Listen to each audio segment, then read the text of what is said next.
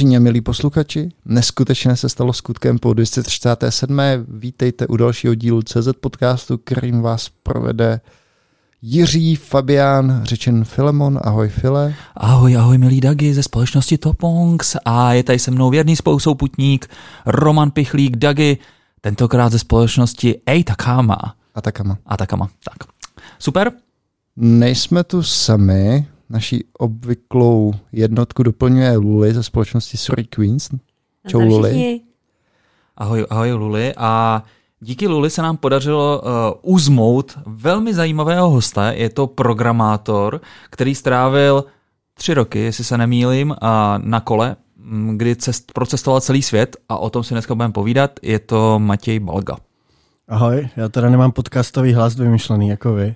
Nemusíš si, ne, ne, normálně. Ne, ne, ne, právě že nehle. Tady to nahrávací zařízení právě má v sobě takový procesor, který ti dává takový zvláštní jako medovinu. R, R. Dává, dělá to to R. Ne, to, právě to, ono to právě vy to, vy, ne, ne. vyhlazuje, víš?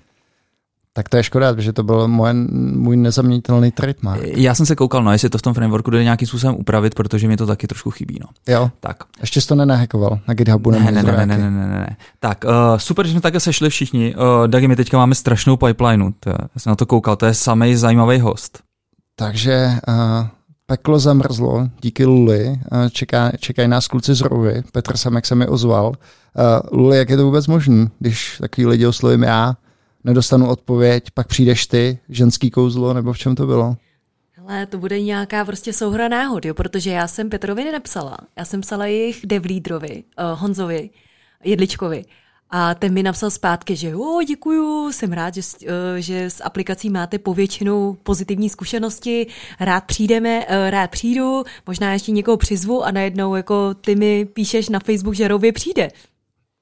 Takže asi, asi fakt náhoda. Jinak do jsme se tady několikrát obouvali, protože nám absolutně, absolutně neodpovídali na maily a na hřejivá přání přes různé messengery a podobně. Já už jsem si říkal, že to bylo normálně platí, že ty se tady zmiňoval tolikrát, že to by bylo možné. Protože ještě jednou, ta avka je fakt super. A dobrý, že jsem to říkal i jako předtím, než přišli, takže vlastně mě nikdo nemůže nějak uh, právě našknout z nějaké zaujatosti, bych tak řekl. Tak. Tak a pak mám ještě jedno zajímavého hosta. A jak se jmenuje ten framework? Filemon, já to vždycky... Svelte. Svelte. Svelte. Svelte. Matěj, slyšel jsi někdy o Svelte? Jaký na to máš názor? Já říkám, že to je asi moc překombinovaný a zůstaneme všichni hezky u noudu tam, kde je nám dobře.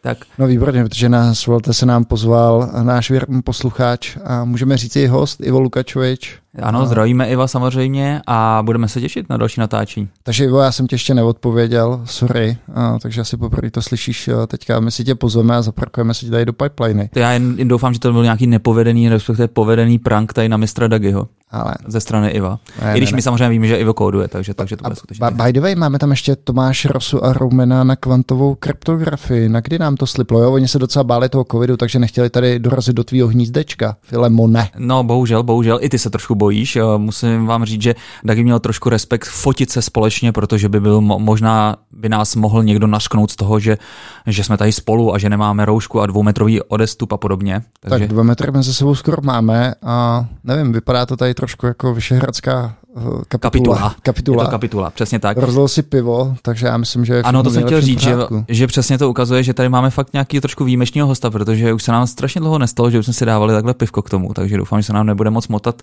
motat jazyk. Nicméně první přání eh, hnedka ve dveřích, který tady Matěj na nás uh, na nás eh, hodil, bylo to, že by si chtěl otočit něco, něco ostřejšího. Tak, tak jsme dali pivko, to je. Tak jsme otočili. Tak. Co to, mm, by the way, co to pijeme? Uh, pijeme, pijeme výborné, výbornou IPu uh, ze uh, z pivovaru Oseg, což je vlastně, který sídlí v ducovském um, klášteře Osek.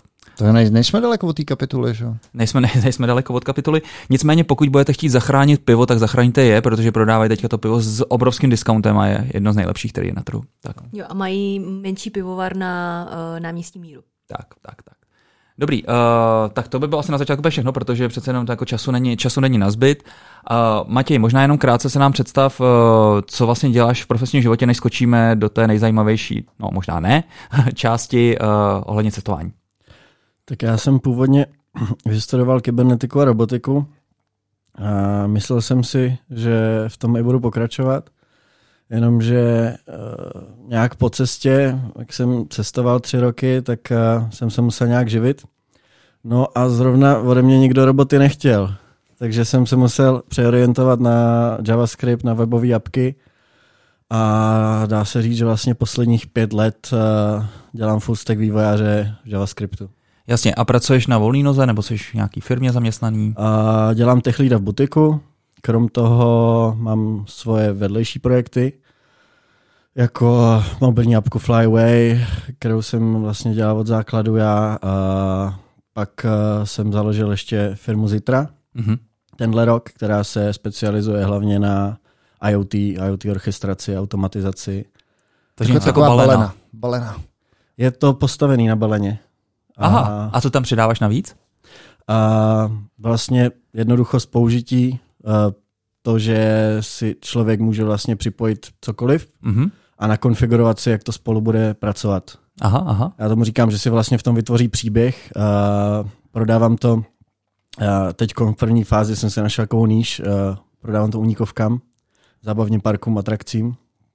A oni si vlastně můžou vytvořit příběh, jak ten člověk tou unikovkou prochází a můžou si říct, že OK, tak když protne, protne tenhle senzor, tak uh, bude hrát tahle hudba, spustí se video na téhle obrazovce mm-hmm. a k tomu prostě se zapne kouřováč, lasery a takové věci a vlastně si nadefinuje stavy, v kterých ta atrakce může být a takhle ten uh, zákazník pak tím prochází. To je super, to je super. Já myslím, že bys měl určitě poptat kočky, výstavištit, něco takového podle mě potřebují na labutě a podobně.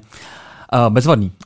Matěj, my jsme se tě pozvali kvůli tomu, že samozřejmě na tobě je velmi zajímavý to, že se najednou rozhodl, že se na všechno vykašleš a na tři roky pojedeš na kole a po celém světě. Tak jak to jsi tady tomu dospěl? No, no to dospělo spíš ke mně, jak to tak bývá. Mm-hmm. Uh, ono je to vždycky, že člověk uh, třeba přijde s tím, že hele, já bych chtěl něco takového udělat, že nenašel jsem odvahu, neměl jsem peníze. Ale většinou je to vždycky, že se člověk dostane do takového místa v životě, že už jako vlastně nic jiného ani dělat nemůže. Jak no. Já jsem eh, já jsem byl ve čtvrtáku, no vlastně už jsem měl jít do paďáku na výšce a, a rozešla se se mnou holka, já jsem docela vážně onemocněl mm-hmm.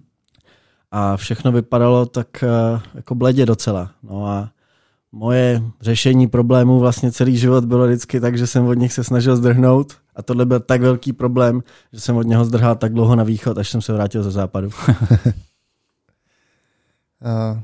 proč cesta na kole, nebo co bylo tím cílem? Bylo cest, byla, byla cesta cíl? No já jsem fakt chtěl jenom jako vlastně meditovat na tom kole, prostě otáčet těma pedálama a na nic nemyslet a na auto jsem neměl, no. A když, jsem, jsem, no, to, když jsem odjížděl, tak jsem měl 140 euro v kapse. A to si, to si, jestli, jestli šlo jenom o takovou monotónní činnost, tak to si mohl zkusit uh, Ironmana. Tam máš docela dost velký prostor pro to točit nohama, plavat, koukat na dlaždičky v bazénu. Nebo to, no, že? tam bych právě musel ještě plavat a ještě bych musel běhat a já jsem teda dřív běhával závodně a už asi jsem vyčerpal ten limit, co jsem na to měl, protože běhání už mě strašně nebaví. Hele, takže si se v jeden okamžik rozhodl, prostě sednu si na kolo a kam mě to zavede, tam mě to zavede, pojedu? Já jsem původně si říkal, že pojedu do Číny. To, já nevím, mě to vždycky lákalo, já jsem vždycky chtěl do Číny. Hmm. Takže hmm. jsem si určil, že pojedu po hedvábné stezce. Já jsem chtěl jako podniknout takový to klasický dobrodružství, tak jak třeba Richard Halliburton a takový ti poutníci, co prostě šli po nějaké té stezce dávné a tak. A abych ještě zjistil teda, jestli že já mám střední zánět a nevěděl jsem, jestli to vůbec bude možný, tak abych zjistil, jestli to je možný, tak jsem si řekl, že první pojedu do Itálie, protože já jsem se ten zánět snažil vyléčit prostě půstem mm. a když jsem 14 dní nejet, tak se mi zdálo o špagetách a o salátě caprese a tak jsem si řekl, že to znamení a začal jsem se učit italsky a bylo jasný, že jako ta první část cesty povede do Itálie. Takže ty se do Číny vydal skrz Itálii? No, to byla zajížďka jenom 2000 kilometrů, to se v tom ztratí. Jo, takže jsi pak vrátil. Ještě mě prostě zajímá, než vlastně se vydáš na takovouhle cestu, jak jsi to řešil ehm, mm, tady na místě? Měl jsi určitě nějaký vztahy tady třeba s rodiný nebo podobně, kdo, třeba jak si rozdal úkoly, nebo udělal si nějakou třeba závěť, nebo, nebo jak jsi to řešil? Prostě jsi to opustil? To nebylo co velice, já jsem pozastavil akorát živnost, odhlásil jsem se z kolejí, přerušil jsem studium, už tehdy jsem tak nějak jako věděl, že asi už na něho nikdy nenavážu. Aha. A jako vlastně všechny věci, co tady zůstaly, tak eh, byly oblek, hmm. kytara a housle. No tak to se k babičce. No to jo, to je to materiál, no, ale pak třeba bych řešil to, kdo za mě bude chodit na poštu. A, na jakou poštu? Co? jo, ok, tyjo, tak já si to asi moc beru, no. A pak ještě, když bych se jako chtěl vydat na takovou cestu. ty jsi byl na poště. To, no to by se zdivil. Zrovna dneska jsem tam byl. Šílený, šílený zážitek na checkpointu. No, ale to odbíháme. A ještě další věc, kterou bych řešil, tak by byl vlastně celý ten setup, uh, co nějaká výbava na to. Ale to tak chápu podle tvýho přístupu k životu, že si prostě vzal tu Ukrajinu, co jsi měl zaparkovanou v Kůlně a prostě si vyrazil. Méně. Já jsem eh, ještě tři týdny předtím, než jsem odjel, tak jsem to kolo neměl. Hmm.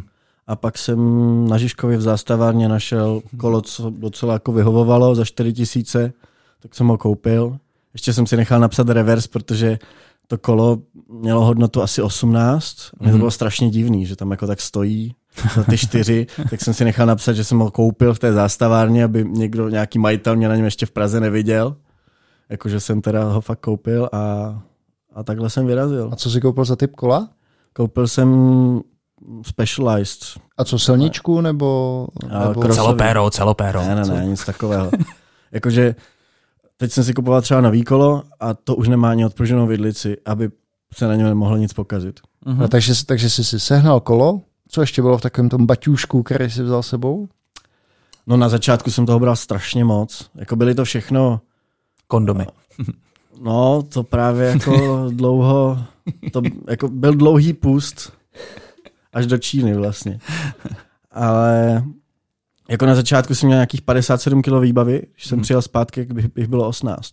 Mm-hmm. Takže prostě baťo, teda ten uh, stán a vařič a výbavu na zimu a jako Ale... strašně moc jsem toho tahal. A co byla teda ta nejzbytečnější věc, kterou si vez a naopak to, co ti nejvíc chybělo? Hmm. Bych, bych byl trapný a poetický a kliš, jak bych řekl, že mě chyběla láska. Ale, a to ale... si našel v té Číně, ale to už si nám to spojil, no. Ale no, já nevím, no tak třeba lidi si myslí, že musí vozit strašně moc dílu na to kolo. Hmm. A to je přitom plná blbost, protože ač jsem moc chtěl ujet z té civilizace a nikoho nevidět, tak jako bohužel jsem zjistil, že lidi jsou úplně všude. Hmm, hmm. Já jsem prostě jel i nějakou pouští strašnou, jo. I třeba amazonským pralesem jsem jel. A říkám si, tak tady konečně budu sám. Už nechci nikoho vidět dva týdny. A bum, zase lidi prostě. No.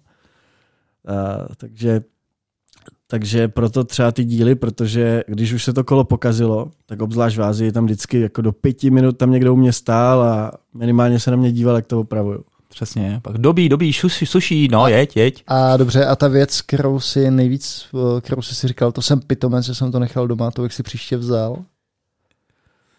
No tak jako bylo i hodně, že já jsem třeba strašně chtěl na začátku Dynamo, chtěl jsem třeba telefon s GPS-kou a takové věci. To jsi neměl? Vlastně měl papírové mapy. Ho, to bych ho. možná netrefil ani z Prahy. No dobrý, no takže jsi vyrazil z té Prahy a měl jsi nějakou, jako, jak, jsi, jak, jsi, jak, na jak dlouho dopředu si měl plán třeba cesty? Tak já jsem věděl, že chci do té Číny a to jo, bylo vždycky to tam, jasný, kde ráno no. vyšlo slunko, tak to bylo tam zhruba. Jo, jo, jo. jo. Počkej, takže jsi se navigoval jenom podle, podle sluníčka vůbec? Ne... Ono to tak dobře zní, jenom tak ne. no, už jsem myslel. ne, já jsem jel do té Itálie, tam jsem to jsem si tak jako naplánoval docela, že jsem chtěl vidět spoustu věcí, pak reálně se mi jako strašně nechtělo, že no tak tady bych mohl vidět ten zámek, ale je to zajížďka dva kilometry, že tak to se mi, co já tam budu šlapat. Tak uh, to bylo jako nějak naplánovaný, ale pak jako ono reálně, když člověk jede takovouhle dálku, tak těch cest je strašně málo. Když chce nějak přímočaře, tak prostě to nejde. Do, do Číny od nás vedou čtyři cesty.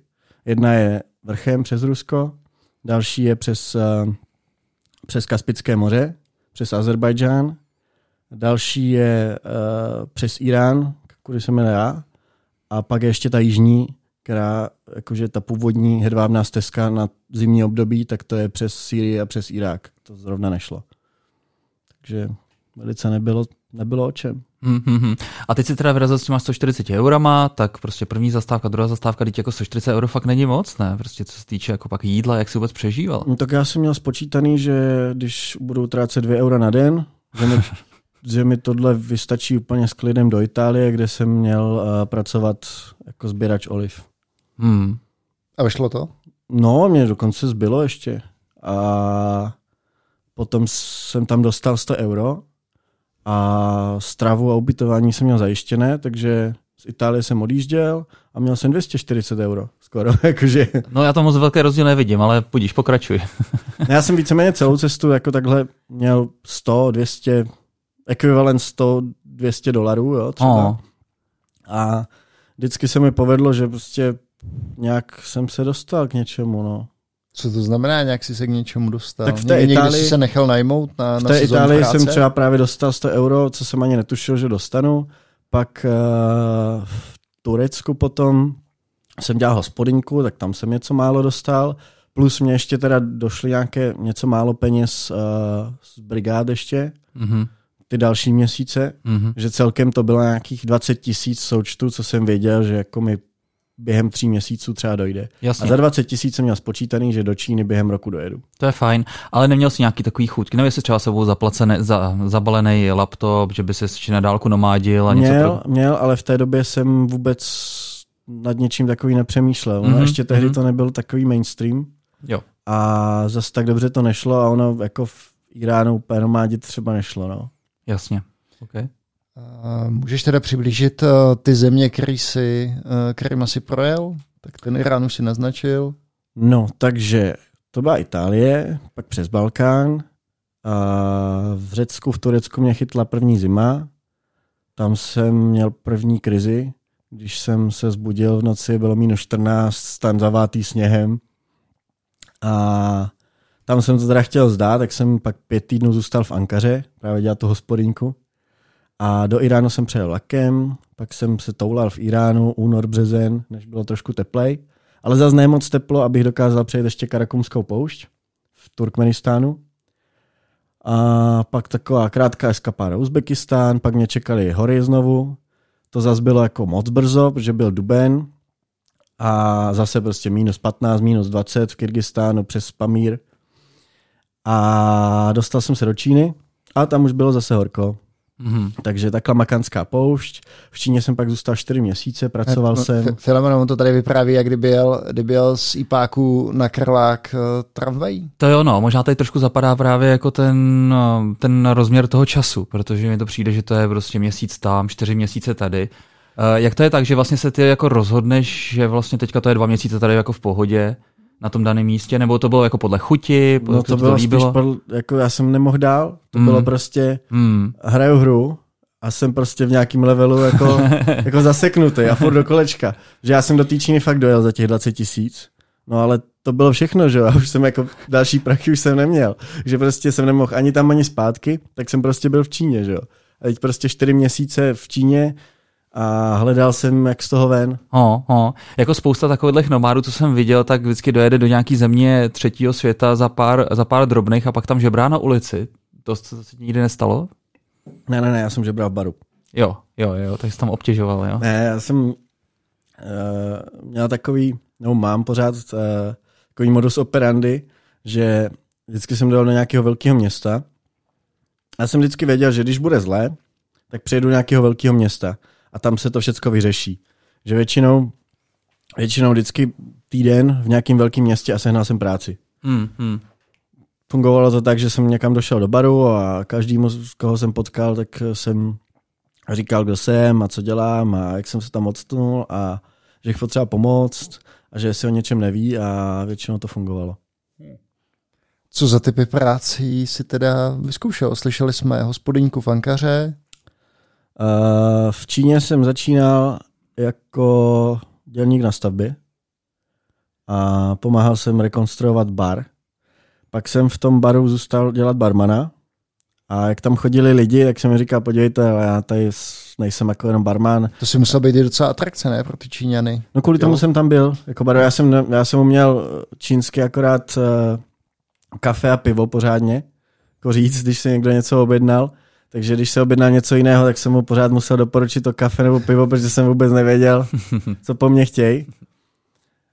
Ale chodili tam i nějací expati a právě skrz to, že jsem s každým takhle komunikoval v tom baru, tak jsem se pak dostal k nějaké práci přes počítač.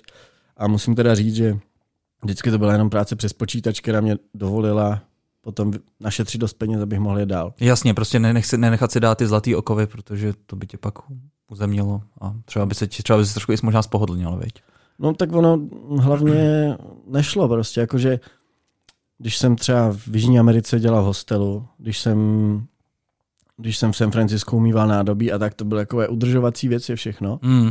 Že jsem teda úplně nezdechnul, ale nešlo našetřit tolik, abych mohl je dál. Jasně, uh, takhle to celou dobu zní celkem jako taková idylka. Uh. Mně teda přijde uh, dost dobrodružný cestovat přes různé prosmyky a ty země, které jsi no to jo. zmiňoval. E, právě, zatím to jako bylo jenom ale v pozadí. Uh, mě by právě zajímaly nějaký takový ty ošemetný uh, ošemetný momenty tady na té cestě, aspoň tady zatím do té Číny, než se dostaneme přes oceán. Já jsem to je taková časová inflace, já už teď jako tím, jako tím, tím proletím, jakože no, tady jsem byl tady a tady jsem, no, tenhle průsměk a v pohodě, ale jako nebylo mě všechno jedno. Mm. V tom Turecku jsem fakt prostě klepal kosu. Jsem si obalil uh, spacák normálně alobalem, abych se dočkal rána. Ve stanu jsem si topil benzinovým vařičem, abych prostě nějak tako vydržel. A to by se moc nemělo, víš to? No tak ale bez něho by to nešlo. A jako jo, ráno na mě spadl ten stan, protože se ten sníh, co na něm byl, roztopil, ale jako díky tomu jsem vydržel, no. A co se ti honilo hlavou, tak jako si v tom stanu minus 14, zatopíš si v tom vaříči, říkáš si jenom přežít do dalšího dne? Jo, tak no. já jsem neviděl žádnou jinou možnost. Prostě jenom jsem zapnul vařič, aby mě bylo teplo a, a prostě snad bude ráno brzo, no. No jasně, tak nepříjemný počasí to je jedna věc, ale třeba co se týče bezpečnostní stránky věci, čelo se někdy nějakým fakt takovým situacím, že na tebe někdo...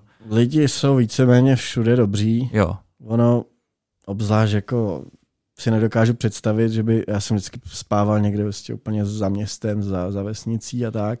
Nedokážu si představit, že by mě tam někdo v noci hledal, jestli tam náhodou někdo nespí a nemá tam kolo. A no tak pozor, to nás, to nás takhle obrali i na Vyhorlatu a to není tak daleko, to je jako Turecko. Takový místní chachaři, no. Ale spíš jako jsem měl problémy s tou přírodou. Až hmm. vlastně úplně ke konci cesty jsem měl velice nepříjemné randevu s pašerákama drog uh, v Peru. Mm-hmm. A to mohlo skončit špatně. Jo, tak tomu se určitě ještě dostaneme. Takže jsme teďka v té Číně, tam si pobyl teda jak dlouho a jak jsi ji procestoval? No, ze západu na východ. Mm-hmm.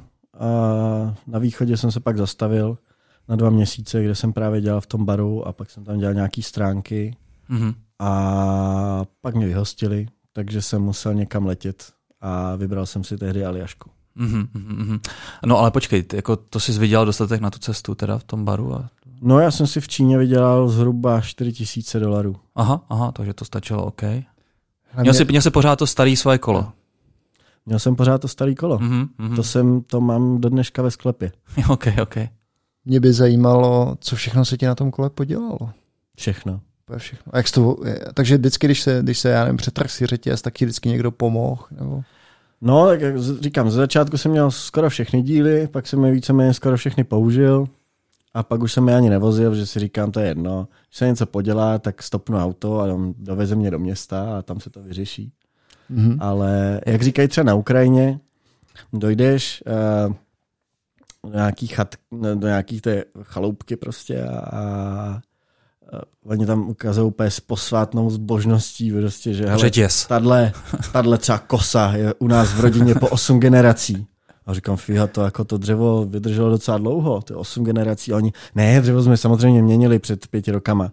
A říkám, a to, ta čepel, ta vypadá jak nová. No, ta je nová totiž. Takže vlastně kosa po osm generací, která jako nemá s tím s tou původní kosou společný žádný díl, tak podobně na to moje kolo. Hmm. Jak eh, často si mýval defekty? Furt. Nějaký 140, pak jsem přestal počítat. 140. To si vůbec nevím představit. Jak to...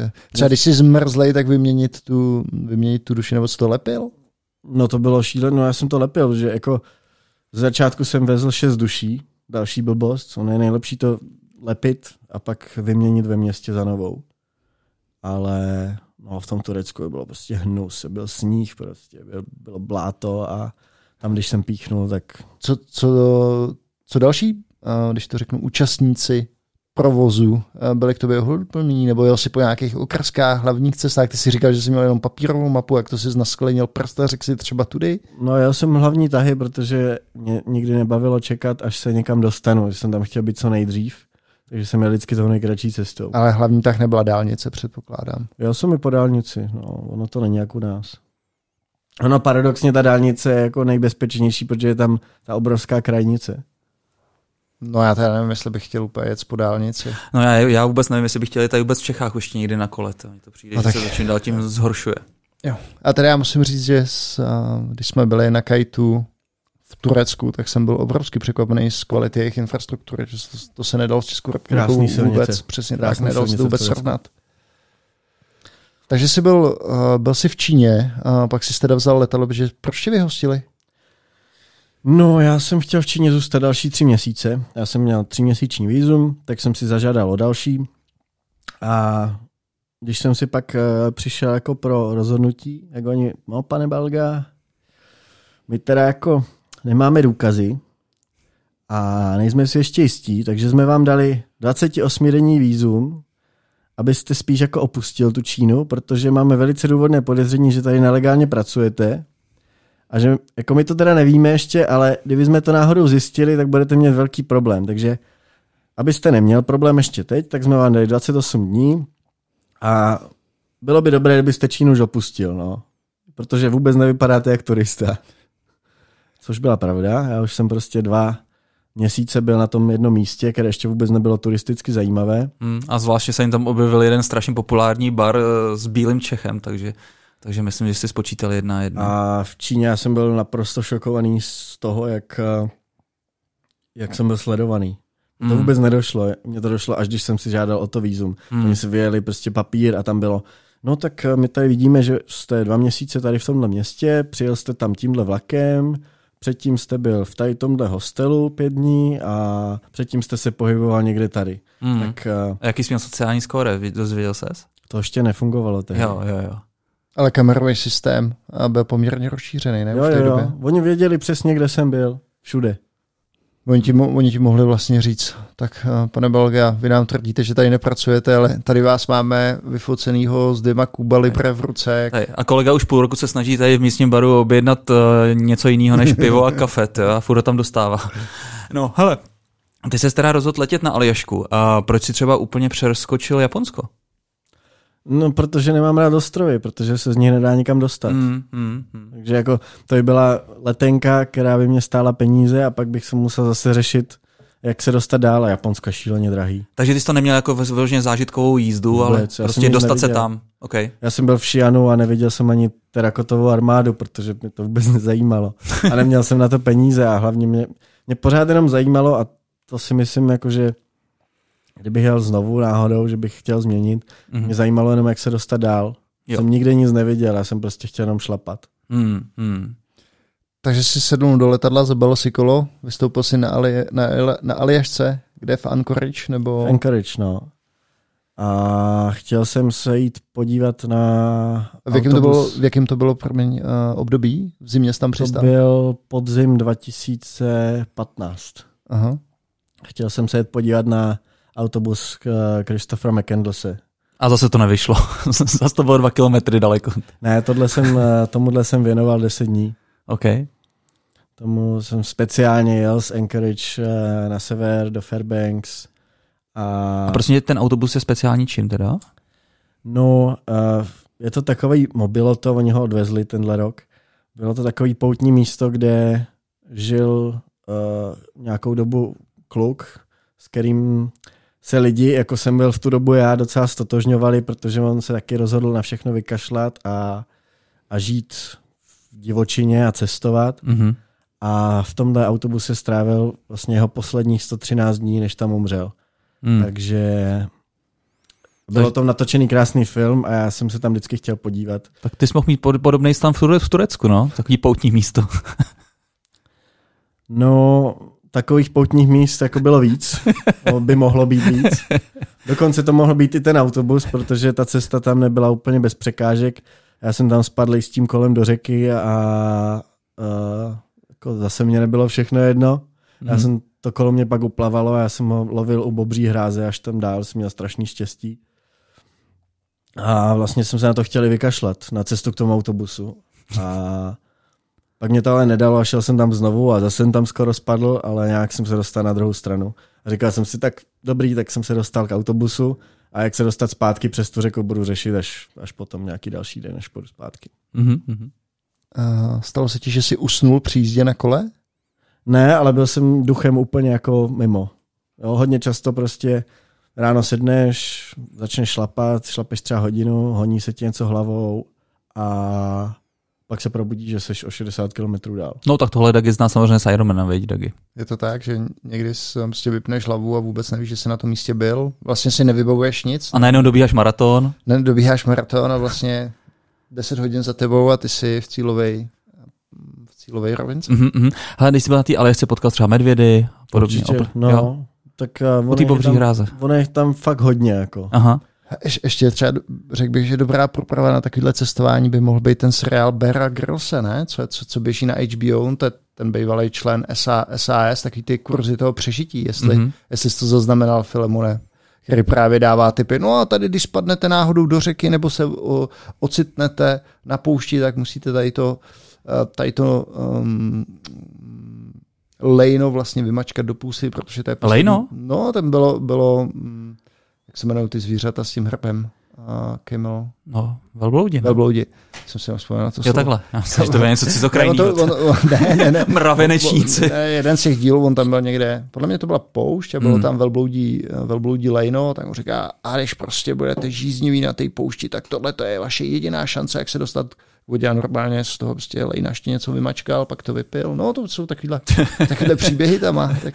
To jo, no. To já znám jedinou poučku tady v té zimě, že vlastně, když je brutální zima, tak eh, když máš parťáka, tak si vlastně navzájem strčíte ruce eh, do těch, do, do podpaží. Do podpaží mm. no. A tak se udržíte vlastně. Já jsem... Což je ale bohužel u tebe by bylo takový trošku perpetuum mobile, no, že by si byla taková samohoňka, veď. Já jsem vypil uh, 200 ml whisky a sedl jsem na kolo a snažil jsem se šlapat co nejrychleji to šlo, abych se zahřál. Mm-hmm, mm-hmm. A šlapal jsem vlastně 12 hodin, až než jsem se dostal jako do, do ukrytu. Mm-hmm. A co jsi dělal teda na Aljašce? Jak jsi tam vydělal peníze? Protože jsi měl všechno rozfašovaný za letenku.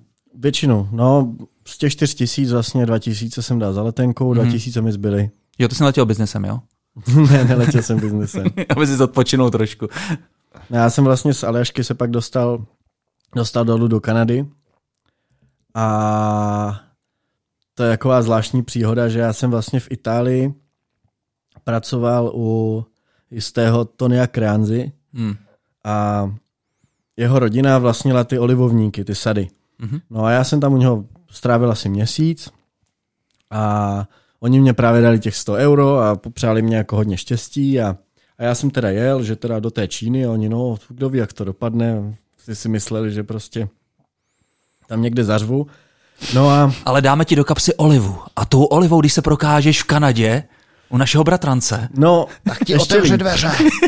Já jsem totiž uh, rok je strašně dlouhá doba v lidském životě. Ono se to nezdá, ale když člověk má ten odstup toho cestování a objeví se v něčím životě o rok později, tak je všechno úplně jinak. Mm-hmm. No, takže mm-hmm. tenhle Kreanza se uh, mezi tím oženil. Mm. Jeho manželka byla z Vancouveru. Mm. On se tam přestěhoval. I s olivovníkama. A tohle stihl za rok on. A já jsem za ten rok stihl obět vlastně celou východní polokouli a v tom Vancouveru jsem se s ním potkal znovu. A náhodou nebo účelově? No tak já jsem věděl, že tam je, takže... A, takže jsem ho kontaktoval a on mi zase sehnal práci teď na úplně druhém konci světa. To je zajímavý. Ještě jak jsi zůstával v kontaktu s, se svojí rodinou a s okolním světem? Čet si třeba nevím, zprávy nebo s rodičema přes Facebook? S rodinou, Já jsem zhruba jednou za měsíc jsem psal blog Aha. a vyšla potom z něho knížka. A, tak, takže rodiče, je, pojď se podívat, zase, zase ten náš mladý něco Taková trošku píše. jednostranná komunikace, a. bych tak řekl. No. no já jsem to jinak nechtěl. OK, zajímavý. No, takže jsi byl ve Vancouveru?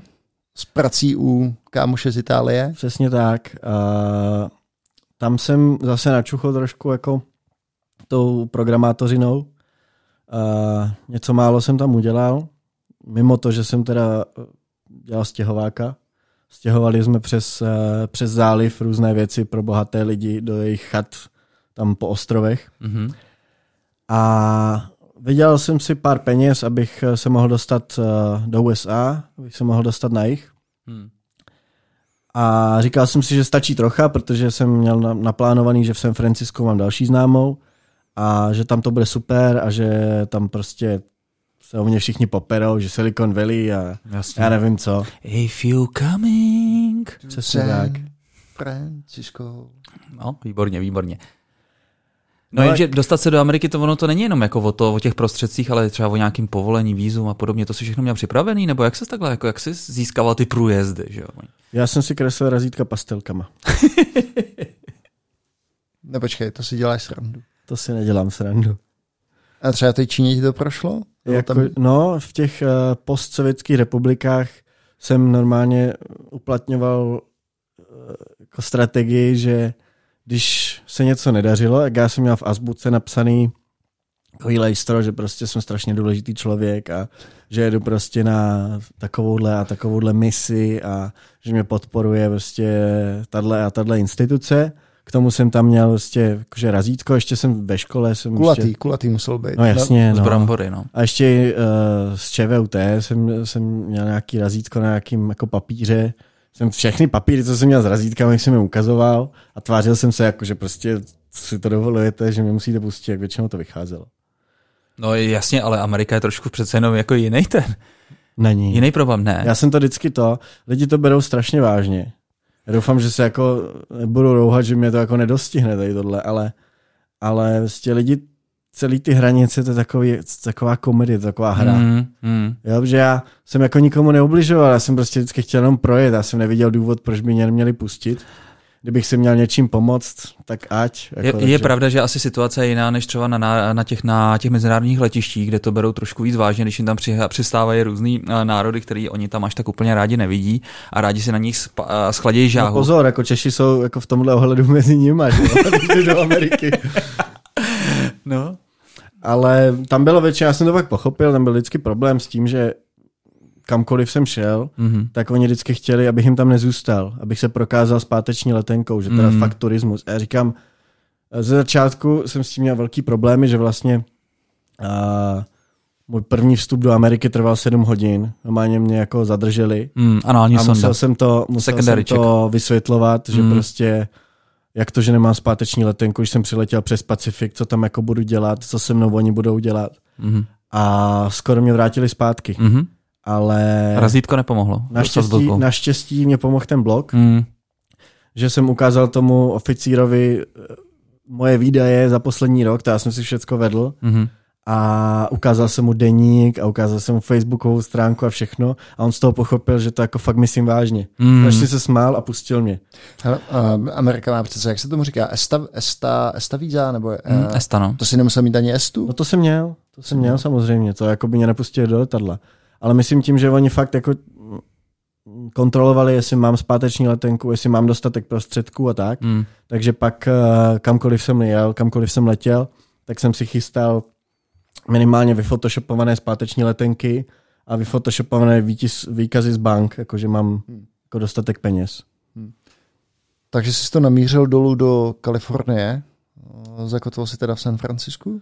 Nebo kde? Zakotvil jsem v San Francisku, tam jsem si to strašně maloval, že prostě se mě všichni poperou. A nebylo Google, to tak. Facebook, ne, nehodilo tě Dokonce jsem, ale hele, dokonce jsem jako byl na interview v Litře, to byla taková progresivní společnost, co, co chtěla revolucionizovat digitální fotografii. Že oni fotili jakoby pomocí eh, paprsku světla a ten foťák zaznamenával ne obrazové body, ale paprsky světla, takže pak se dalo, pak se dalo normálně ostřit na té vyfocené fotce. To bylo skvělé. A tam teda jsem normálně šel, jako byl pozvaný na interview a když pak zjistili, že teda jako nemám povolení a asi ho ani nedostanu, tak uh, jsem byl odejít. A zjistil jsem, že takhle nepůjde. Ta známá, co jsem u ní byl, tak uh, na tom nebyla psychicky úplně dobře a vyhodila mě. A Tony náhodou nebyl poblíž nikde? Nebyl, to nebyl. Nenašel si další manželku, jo? A to bylo asi úplně dno, to San Francisco. Mm. Bylo fakt strašně blbý. A ona mě vyhodila normálně a já jsem prostě měl ještě eh, kolo opravně. Mm. A tak jsem s těma všema taškama, co jsem měl, jak jsem tam chodil po San Francisku a já vlastně Tak tam těch kolegů bezdomovců je docela hodně, skoro tři týdny jsem byl normálně na ulici Mm. a jako živil jsem se, jak se dalo. Mm. Mm. Jako výdal jsem nedojedený mekáče a takové věci. Mm. A Že startupový život, no. podařilo se mi, podařilo se mi udělat aspoň jako jedny, jedny stránky za nějaký 200 dolarů. Za to jsem si opravil to kolo a rozhodl jsem se, že pojedu do Mexika. Mm. Že všichni prostě, co měli vždycky, o tom jsou písničky normálně. Kdokoliv, kdo měl problém v Americe, tak vždycky jel do Mexika. Že? Do Tijuany si vyřešit bol. Přesně tak. No a tak jsem se rozhodl, že pojedu do Mexika a to ráno, když jsem vstal z lavičky a rozhodl jsem se, že pojedu doprava, doprava bylo Mexiko, tak, Elon eh, Musk. Zuckerberg. tak mi zavolali z Kanady právě kamarád Tony Agrianzi, že mají pro mě ještě nějakou práci, že chápou, že teda jako cestuju kolem světa, ale že kdybych to zvážil, že se vrátím, že mají pro mě práci za dost peněz. No tak jsem se vrátil, no. Takže si sednul na letadlo, letěl si zpátky, nešlapal. Autobusem, autobusem. Jo, aha, takže ne, nešlapal si zpátky. Ne, oni totiž, já jsem neměl moc peněz, takže oni mají uh, v San Francisku takový problém s bezdomovcema, že nabízí program Homeward Bound, že prostě sváží zadarmo bezdomovce pryč do San Francisca. To měl stačí- takový, takovýhle program měl i Čunek na Zlínsku, akorát Mhm. tomu neříkal takhle honosně. Stačí prostě jakýkoliv důkaz, že člověk má rodinu nebo konexe v nějakém jiném městě a San Francisco to vyřeší tak, že vás pošle do pryč. To je zadarmo z jízdenky, to je super. No já jsem si říkal, jak jsem mi ochcel, že jako takový ten čechářský způsob, že to je Jo, jo. super. To by byl že docela dobrý startup nic. na to. jako No jo, jenom že letenek. Ta jízdenek. já jsem si neuvědomil, že samozřejmě nepojedu normálním autobusem. Oni vypravili autobus prostě jenom pro lidi, co se účastní tady toho programu. Takže to bylo 26 hodin pachuchcanek prostě. A hlavně proto, že ten autobus neměl záchod, teda nebylo tam, já jsem si totiž celou dobu představoval, že prostě to bude jak student agency. Že prostě, že super, teď si odpočinu v tom autobuse, tam prostě wi Ale kolo, kolo ti tam naložili? Promiň, Jo, jo, jo, já jsem kolo vždycky stačí prostě naložit do krabice, zbalit a není problém nikdy. Ale já jsem si ty bezdomovci že tam, kol nemají, takže že tam se bude nešlo. prostě, že, no to byste se divili, jako co oni si berou, někteří si berou židle třeba sebou. Pak tam byl pán, co neměl, uh, co neměl jako nic, jo. co neměl vůbec nic, kromě uh, sáčku bombonů.